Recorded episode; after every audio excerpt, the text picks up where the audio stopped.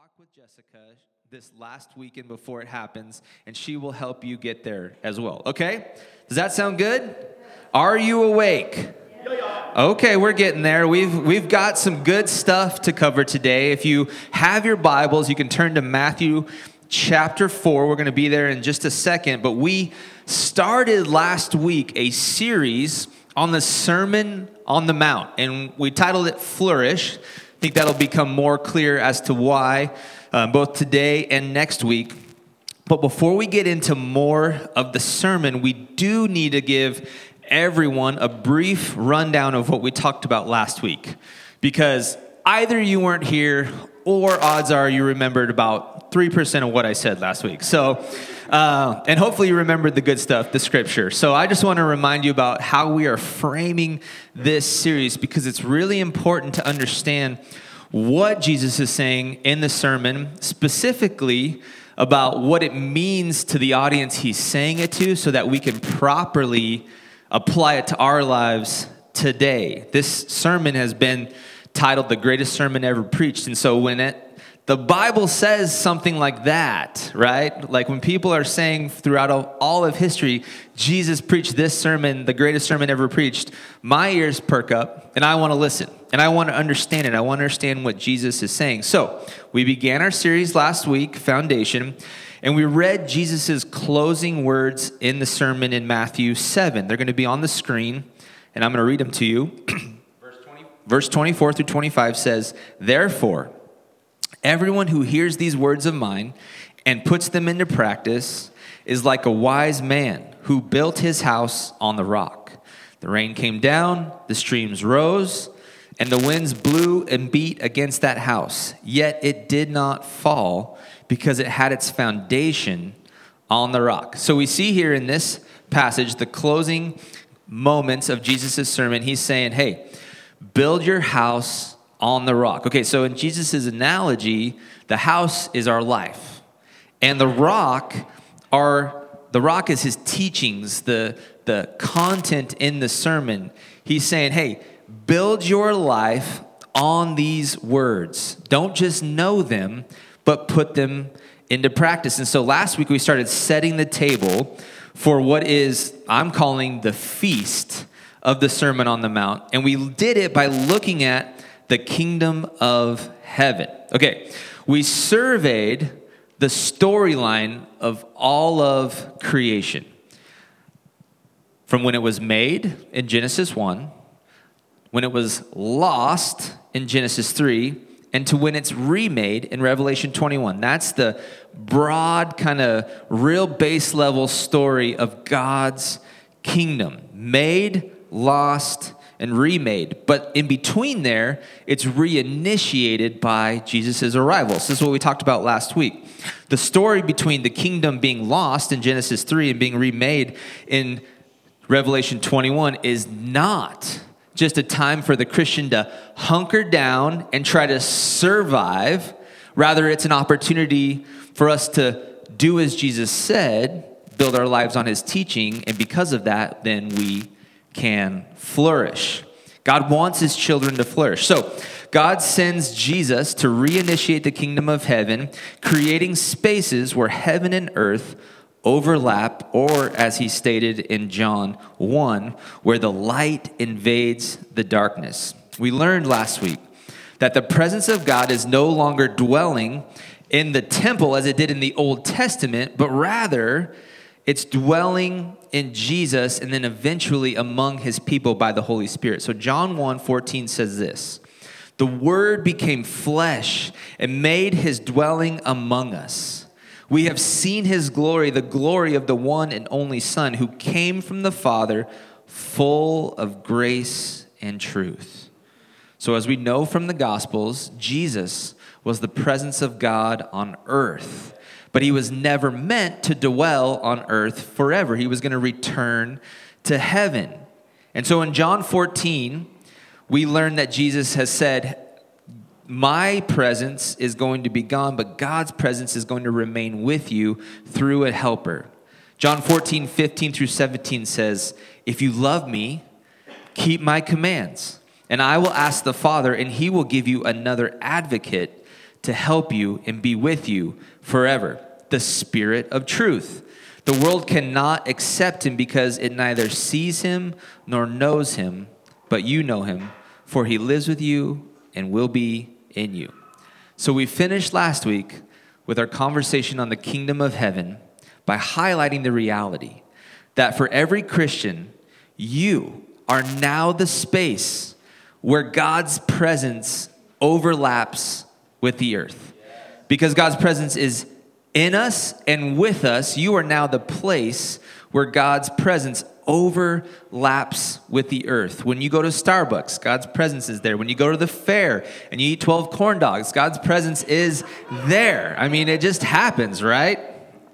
And so that leads us to this week where we are going to finish laying the groundwork for the sermon.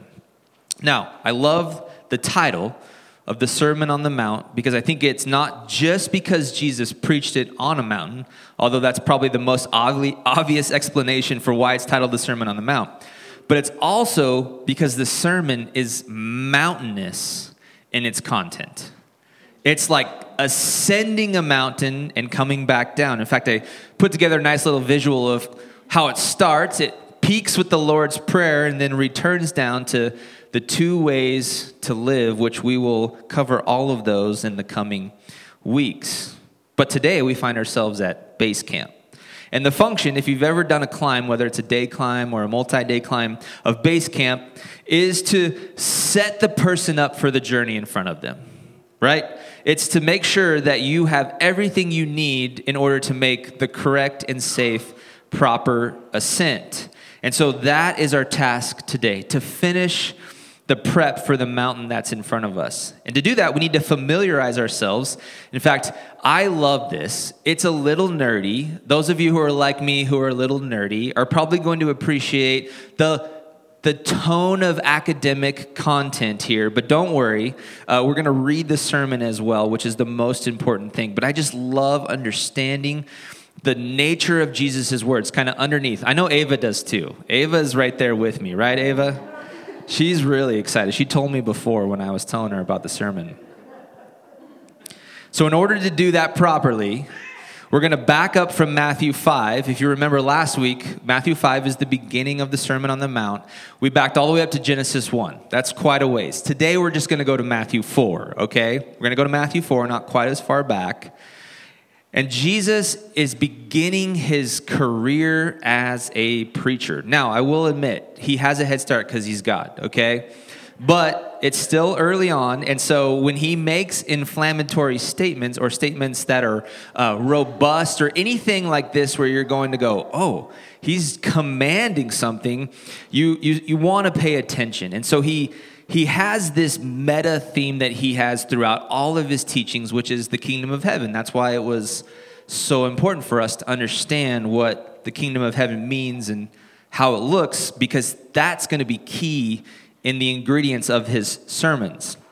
But la- last week we did that. This week we come to this moment where he's teaching about the kingdom of heaven. And in Matthew 4 17, it says this it says, From that time on, Jesus began to preach. This is the, the um, beginning of his preaching ministry. And, it, and he says, Repent, for the kingdom of heaven has come near. Now, we learned about the kingdom of heaven, but that first term, is one that I want us to pay attention to as we prepare ourselves for the Sermon on the Mount. Jesus says, repent. Now, when you hear the word repent, what does it do to your brain? Just think about what comes to mind. And I want you to know Jesus, I mean, typically, obviously, like I grew up going to youth group and the youth pastor was like, You held a hand, repent, right? No, he didn't do that. I'm kidding. But you get the point. It can be used in many contexts. But what Jesus is trying to say here is he's not just warning us to turn from our sin, although that is part of it, or to even have remorse for our sin, which is something that's real.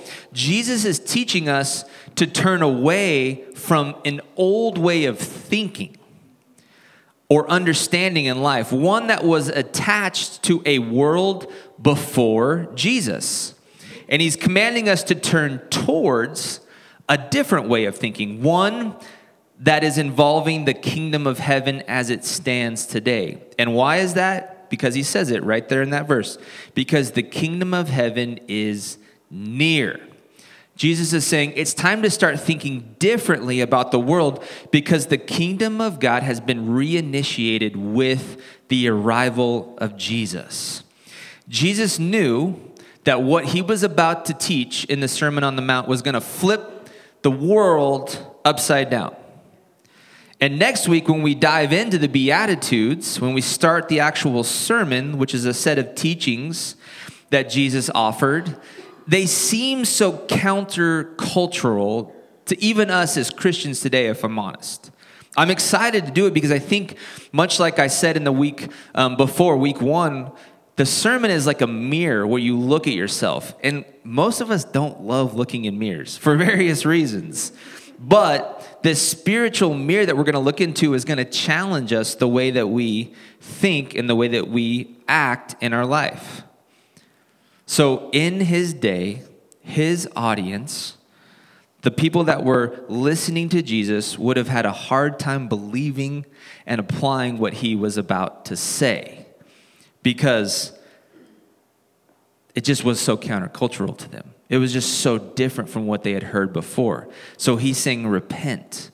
Change the way you think about things. Get ready to understand. Okay, so let's do some work in understanding the cultural backdrop for this sermon. This is actually really important. Like, what's happening in Jesus' day that he's preaching this sermon and that how people they would have heard it in a specific way that would have changed the way they think about something very important his audience uh, are much like us in one specific way we're separated by a few thousand years but we're really similar in this particular way they're trying to answer the question how can i live a happy life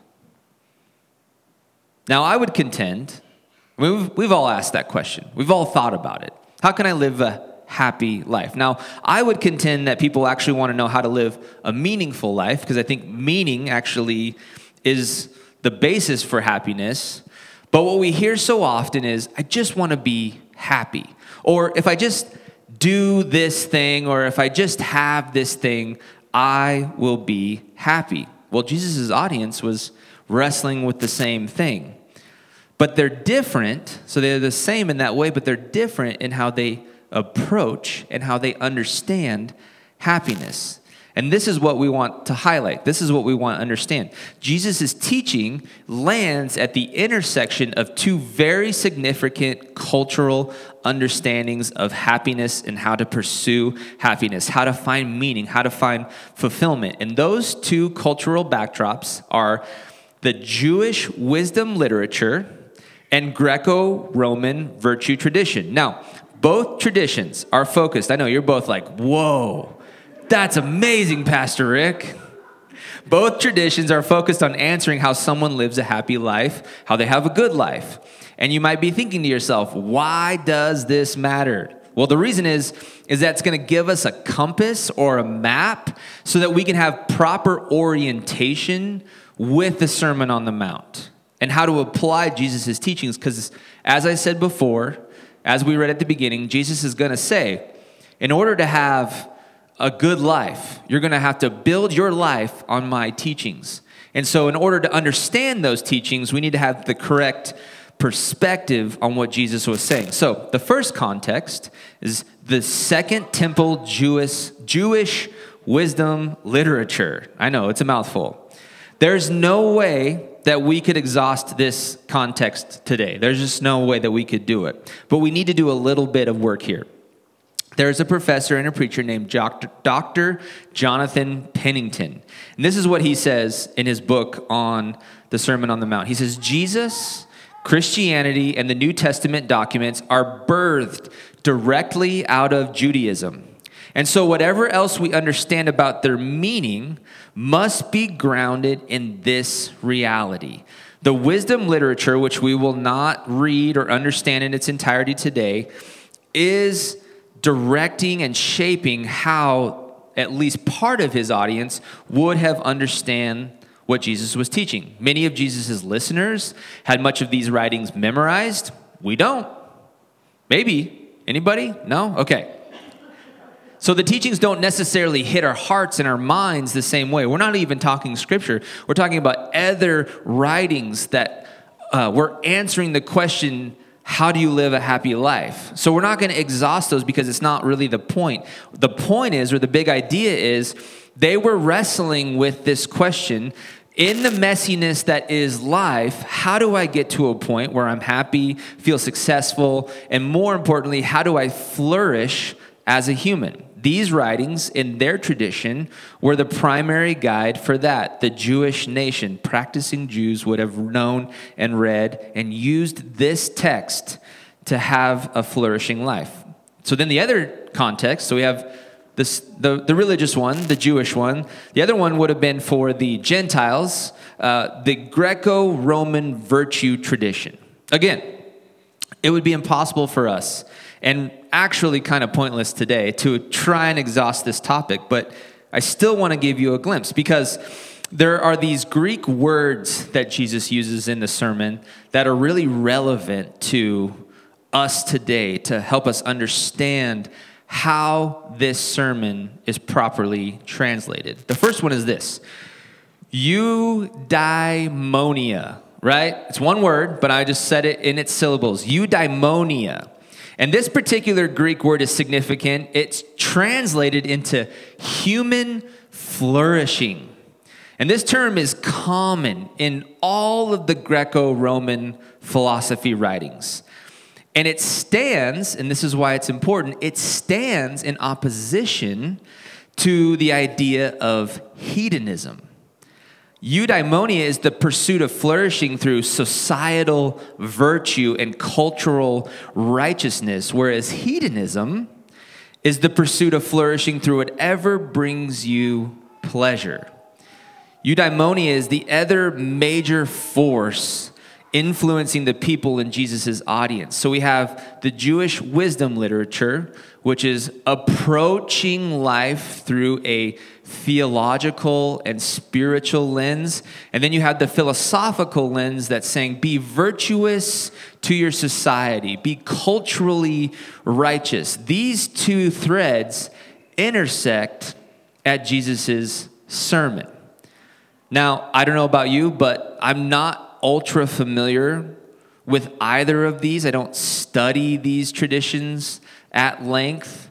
But because they are the intersection of Jesus' sermon, it's important that we understand this is how people were thinking. So there are two more terms on top of those that give us better understanding of what Jesus is saying into it to his audience.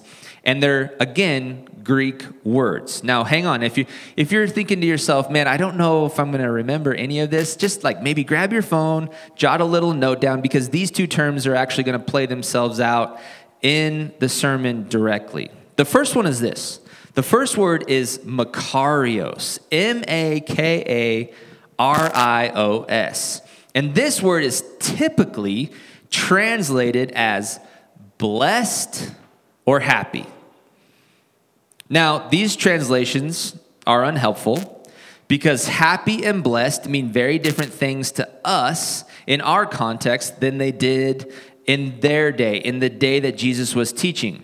We actually encounter Makarios right away in the sermon when Jesus teaches the Beatitudes, which we'll get into next week. We'll actually do a deep dive on the Beatitudes and what Jesus is saying in them for next week. But for today's sake, I want you to see where they would be placed in the sermon. So I'm going to read you the Beatitudes as they're written in the Bible. Matthew 5, verses 3 through 11 says this.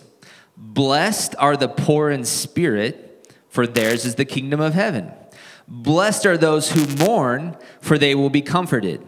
Blessed are the meek, for they will inherit the earth. Blessed are those who hunger and thirst for righteousness, for they will be filled. Blessed are the merciful, for they will be shown mercy. Blessed are the pure in heart, for they will see God. Blessed are the peacemakers, for they will be called children of God. Blessed are those who are persecuted because of righteousness, for theirs is the kingdom of heaven. Blessed are you when people insult you, persecute you, and falsely say all kinds of evil against you because of me. Now, as a longtime churchgoer, I've heard sermons on the Beatitudes more than I can more than I can count probably.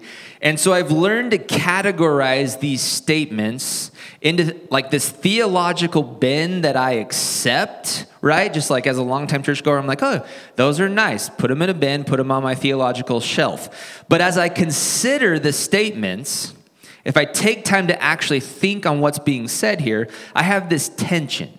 I have this tension that happens inside of me because honestly, if I'm just completely honest, on the surface, they sound like burdens, not blessings. Okay? Now, maybe you thought the same thing. And now, this is partly because uh, when I think about blessing, when I think about the word blessing, oh, such a blessing. Oh, that was such a blessing, right? You've heard people say that probably. I think of a good thing being bestowed on me, specifically by God maybe through other people, but this good thing coming from God, which indeed is a type of blessing. But it's not at all what Jesus is saying here. Mourning, that doesn't feel like a blessing, right? Sadness, that doesn't feel like a blessing from God. Because that's not what Jesus is trying to say here. He's not saying this is a blessing bestowed from God. The other reason I feel attention is because I've often heard these preached as though we experience what I would call like a negative emotion, like mourning. I mean, it's, it's a healthy one, but it doesn't feel good. As the aspect I experience on earth, and then the blessing coming later in heaven. But that doesn't work here either. That's an incorrect application. Because we know from our conversation last week on the kingdom of heaven that Jesus is talking about having a life flourishing now. Right? We're talking about a life where humans can flourish now, not being totally remade as we will in the account of Revelation 21, but there's still the opportunity to flourish now. So when Jesus says, Blessed are the poor in spirit. Why? Why is being poor in spirit a blessing? He says, because the, theirs is the kingdom of heaven.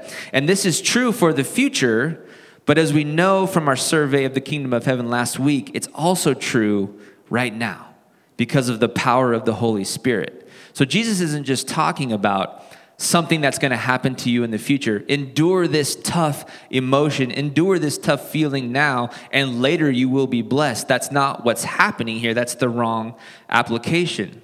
Somehow, mourning, having a poor spirit are a blessing right now.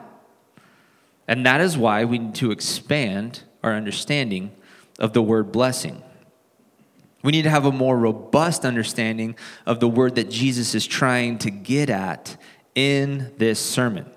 So, Makarios, in both a theological and cultural way, is better understood not as blessed or happy, but as flourishing. And this is what um, scholars, professors, teachers of, of the Bible would call a gloss. Now, again, super nerdy term. But what it means is it's a compilation of all of the English words that come together to synthesize the best use word. That's how we get to flourishing. It's not a direct translation, but given all of the context and all of the studying and all of the things that, that really smart people do around the biblical languages, blessed is probably less accurate in our understanding and so we will use the term flourishing instead. The big idea here is to understand that when Jesus is teaching on blessings in the Beatitudes, it's about what we do, not what's done to us, what we do and do now, not later in heaven, but actually do now in order for our life to flourish. That's the essence of Makarios. That's why it's so important. And next week, as we read the Beatitudes, we'll touch on that so that we can see what Jesus is actually trying to help us understand. The second term that is necessary for us to carry into the journey, right? So you're going to put this in your backpack at base camp so that as you head up the mountain, right? Is the word teleos. T E L I O S. And this word is translated into English with the word perfect. Oh, my wife, she's perfect, right? Oh, that meal was perfect. Like we know the word perfect, we get it. But we encounter the word in Matthew 5:48, and it really quickly helps us understand that it's not perfect as we understand it. Because in Matthew 5:48, Jesus says to the audience that's listening to the sermon, Jews, non-Christians, all kinds of people, he says, "Be perfect, therefore, as your heavenly Father is perfect." Now, certainly, Jesus cannot be teaching to his audience that they need to be perfect as God is perfect, right? That just is not possible. When I hear the word perfect, especially in the context of faith, I think of God being sinless and without blemish, which is true. So this leads me to think, based off of just reading the text, that Jesus is commanding his audience to be morally perfect and without blemish. Anybody in here? Not me, okay? That's not what's happening. So, similarly to Makarios, teleos is a, is a word that's much better understood by two English words whole or complete. Much like we would describe an athlete who does everything well as like the whole package, right? That person is the whole package. Or the person who we love deeply is the one who completes us. Oh, they complete me. That's closer to teleos. That's what teleos is getting at. So the perfect, the term perfect shows up in the sermon, and it's not a challenge to move towards moral perfection. Rather, it's the instruction to become a more whole person. It's the instruction to effort at being a more complete human. And that lines up with Jesus' teachings, right? At the end of the sermon, to build our life on his teachings. He wants us to do that so we can become a more complete, a more whole person. So these tools, along with a few more that will show up in the coming weeks, are these necessary tools that we need in order to make the proper ascent that is the Sermon on the Mount. You've arrived at base camp, you've done the preparation, and the journey is going to start next week. But in order for us to do that, I thought it would be really, really great if we finished our time today by just reading the Sermon on the Mount in its entirety as Jesus' audience would have heard. So if you have your Bible, I'd love for you to turn to Matthew chapter 5. You can use your device or your physical Bible, whatever it may be. Or if you don't have either of those, you can just listen to the words. This is going to be a decent amount of reading, but this is the sermon as the audience in Jesus' day would have heard it, and it is spectacular. Matthew chapter 5, starting in verse 1, says this Now, when Jesus saw the crowds, he went up on a mountainside and sat down. You know, if a preacher sits down, it's going to be a while. That's why I don't sit down, okay? His disciples came to him and began to teach them. He said, Blessed are the poor in spirit, for theirs is the kingdom of heaven. Blessed are those who mourn, for they will be comforted. Blessed are the meek, for they will inherit the earth. Blessed are those who hunger and thirst for righteousness, for they will be filled. Blessed are the merciful, for they will be shown mercy. Blessed are the pure in heart, for they will see God. Blessed are the peacemakers, for they will be called children of God. Blessed are those who are persecuted because of righteousness, for theirs is the kingdom of heaven. Blessed are you when people insult you, persecute you, and falsely say all kinds of evil against you because of me. Rejoice and be glad, because great is your reward in heaven. For in the same way they persecuted the prophets who were here before you. Verse 13 You are the salt of the earth. But if the salt loses its saltiness, how can it be made salty again? It is no longer good for anything except to be thrown out and trampled underfoot. You are the light of the world. A town built on a hill cannot be hidden. Neither do people light a lamp and put it under a bowl. Instead, they put it on its stand, and it gives light to everyone in the house. In the same way, let your light shine before others, that they may see your good deeds and glorify your Father in heaven. Verse 17 Do not think that I have come to abolish the law or the prophets. I have not come to abolish them, but to fulfill them. For truly I tell you, until heaven and earth disappear, not the smallest letter, not the least stroke of the pen will by any means disappear from the law until everything is accomplished.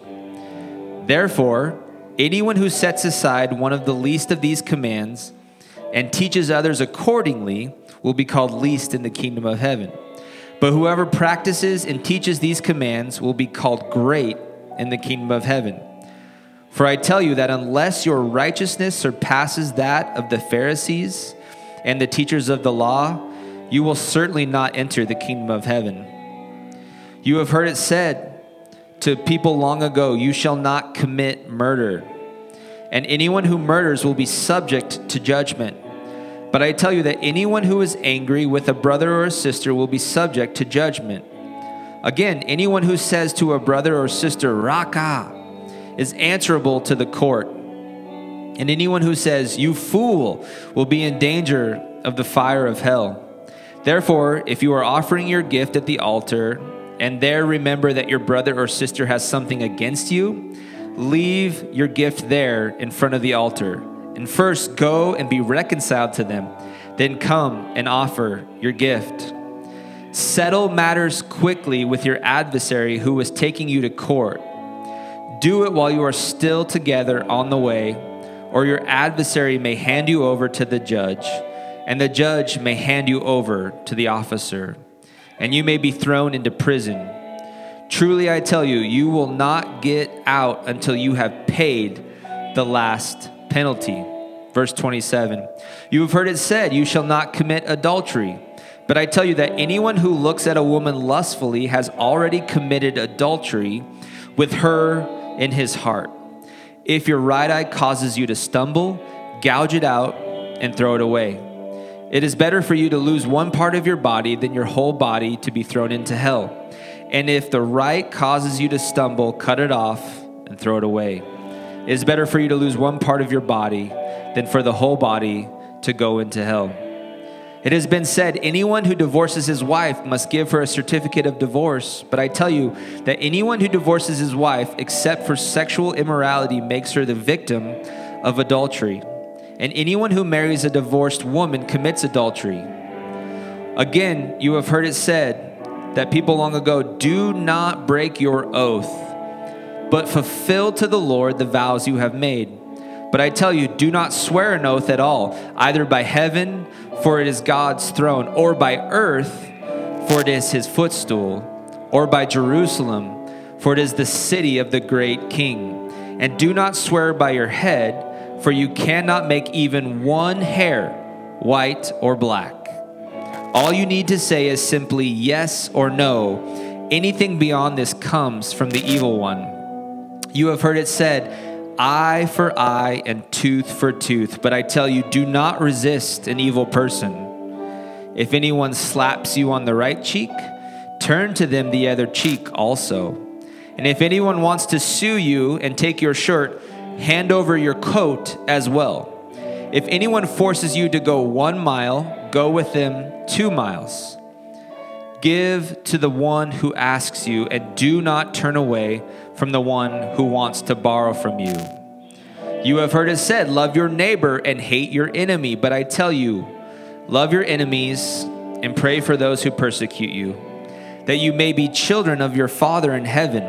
He causes his sun to rise on the evil and the good, and sends rain on the righteous and the unrighteous. If you love those who love you, what reward will you get? Are not even the tax collectors doing that? And if you greet only your own people, what are you doing more than others? Do not even pagans do that? Be perfect, therefore, as your heavenly Father is perfect. Chapter 6 Be careful not to practice your righteousness in front of others to be seen by them. If you do, you will have no reward from your Father in heaven. So when you give to the needy, do not announce it with trumpets, as the hypocrites do in the synagogues and on the streets, to be honored by others. Truly, I tell you, they have received their reward in full when you give to the needy. Do not let your le- left hand know what your right is doing, so that your giving may be in secret. Then your Father, who sees what is done in secret, will reward you. And when you pray, do not be like the hypocrites, for they love to pray standing in the synagogues and on the street corners to be seen by others. Truly, I tell you, they have received their reward in full. But when you pray, go into your room, close the door, pray to your Father who is unseen. Then your Father who sees what is done in secret will reward you. And when you pray, do not keep on babbling like pagans, for they think they will be heard because of their many words. Do not be like them, for your Father knows what you need when you ask Him. Before you ask Him, sorry. This then is how you should pray Our Father in heaven, hallowed be your name. Your kingdom come, your will be done, on earth as it is in heaven. Give us today our daily bread, and forgive our debts as we also have forgiven our debtors. And lead us not into temptation, but deliver us from the evil one. For if you forgive other people when they sin against you, your heavenly Father will also forgive you. But if you do not forgive others their sins, your Father will not forgive your sins. When you fast, do not look somber as the hypocrites do, for they disfigure their faces to show others that they are fasting. Truly I tell you, they have received their full their reward in full. But when you fast, put oil on your head and wash your face, so that you will so that it will not be obvious to others that you are fasting, but only to your Father who is unseen, and your Father who sees what is done in secret will reward you. Do not store up for yourselves treasures on earth, where moths and vermin destroy, and where thieves break in and steal, but store up for yourselves treasures in heaven where moths and vermin do not destroy, and where thieves do not break in and steal. For where your treasure is, there your heart will also be. The eye is the lamp of the body. If your eyes are healthy, your whole body will be full of light. If your eyes are unhealthy, your whole body will be full of darkness. If then the light within you is darkness, how great is that darkness? No one can serve two masters. Either you will hate the one and love the other, or you will be devoted to the one and despise the other. You cannot serve both God and money. Therefore, I tell you, do not worry about your life, what you will eat or drink, or about your body, what you will wear. Is it not is not life more than food and the body more than clothes? Look at the birds of the air. They do not sow or reap or store away in barns, yet your heavenly Father feeds them and you, not much more valuable than they, can any one of you, by, by worrying, add a single hour to your life? And why do you worry about the clothes? See how the flowers of the field grow? They do not labor or spin. Yet I tell you, not even Solomon in all his splendor was dressed like one of these. If that is how God clothes the grass of the field, which is here today and tomorrow is thrown into the fire, Will he not much more clothe you, you of little faith? So do not worry, saying, What shall we eat, or what shall we drink, or what shall we wear? For the pagans run after these things, and your heavenly Father knows that you need them. But seek first his kingdom and his righteousness, for tomorrow will worry about, therefore do not worry about tomorrow, for tomorrow will worry about itself. Each day has enough trouble, trouble of its own. Chapter 7. Do not judge or you will be judged. For in the same way you judge others, you will be judged. And with the measure you use, it will be measured to you. Why do you look at the speck of sawdust in your brother's eye and pay no attention to the plank in your own eye? How can you say to your brother, Let me take the speck out of your eye, when all the time there is a plank in your own eye? You hypocrite. First, take the plank out of your own eye, and then you will see clearly to remove the speck from your brother's eye.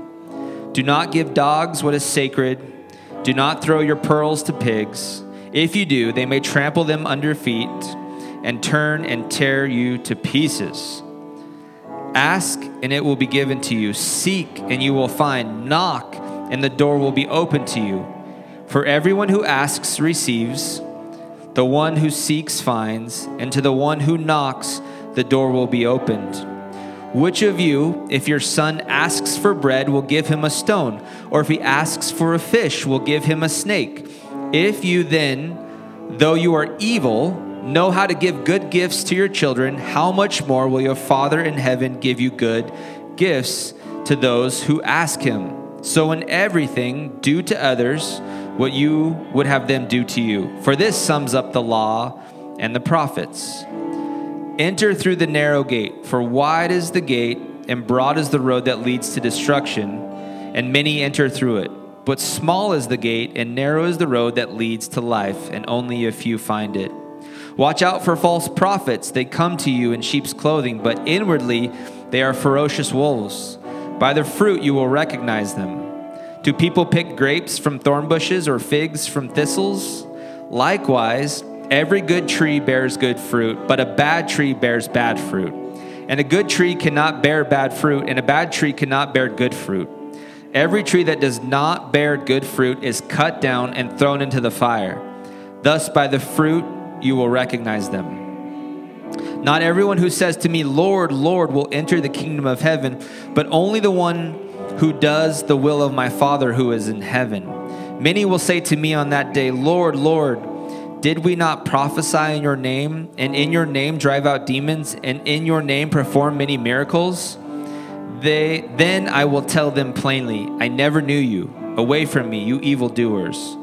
Therefore, everyone who hears these words of mine and puts them into practice is like a wise man who built his house on the rock.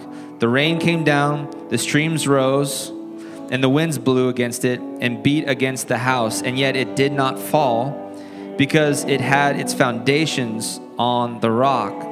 But everyone who hears these words of mine and does not put them into practice is like a foolish man who built his house on sand. The rain came down, the streams rose, the wind blew and beat against that house, and it fell with a great crash. When Jesus had finished saying these things, the crowds were amazed at his teaching because he taught as one who had authority and not as the teachers of the law. That's the sermon. And the essence of that sermon is not for Jesus to just tell you a bunch of things to make you feel like, I'm not getting it right, I'm getting it wrong. But it's actually to help us understand that we don't have to wait until heaven to flourish, that we can actually live our life in a way that allows us to flourish here on earth, which is why it's so great that we're to be able to do that. So, will you stand with me? We're to close with a song. Again, my challenge to you this week is going to be to reflect on these teachings. Turn the mirror towards yourself, see how you're doing. God, we thank you for this opportunity to read your, your son's words, to read Jesus' sermon, to let it influence our life, to help it change us, to show us that we are not necessarily destined to just survive, but we are actually meant to thrive here on earth as God's children. We love you in Jesus' name. Amen. Let's sing.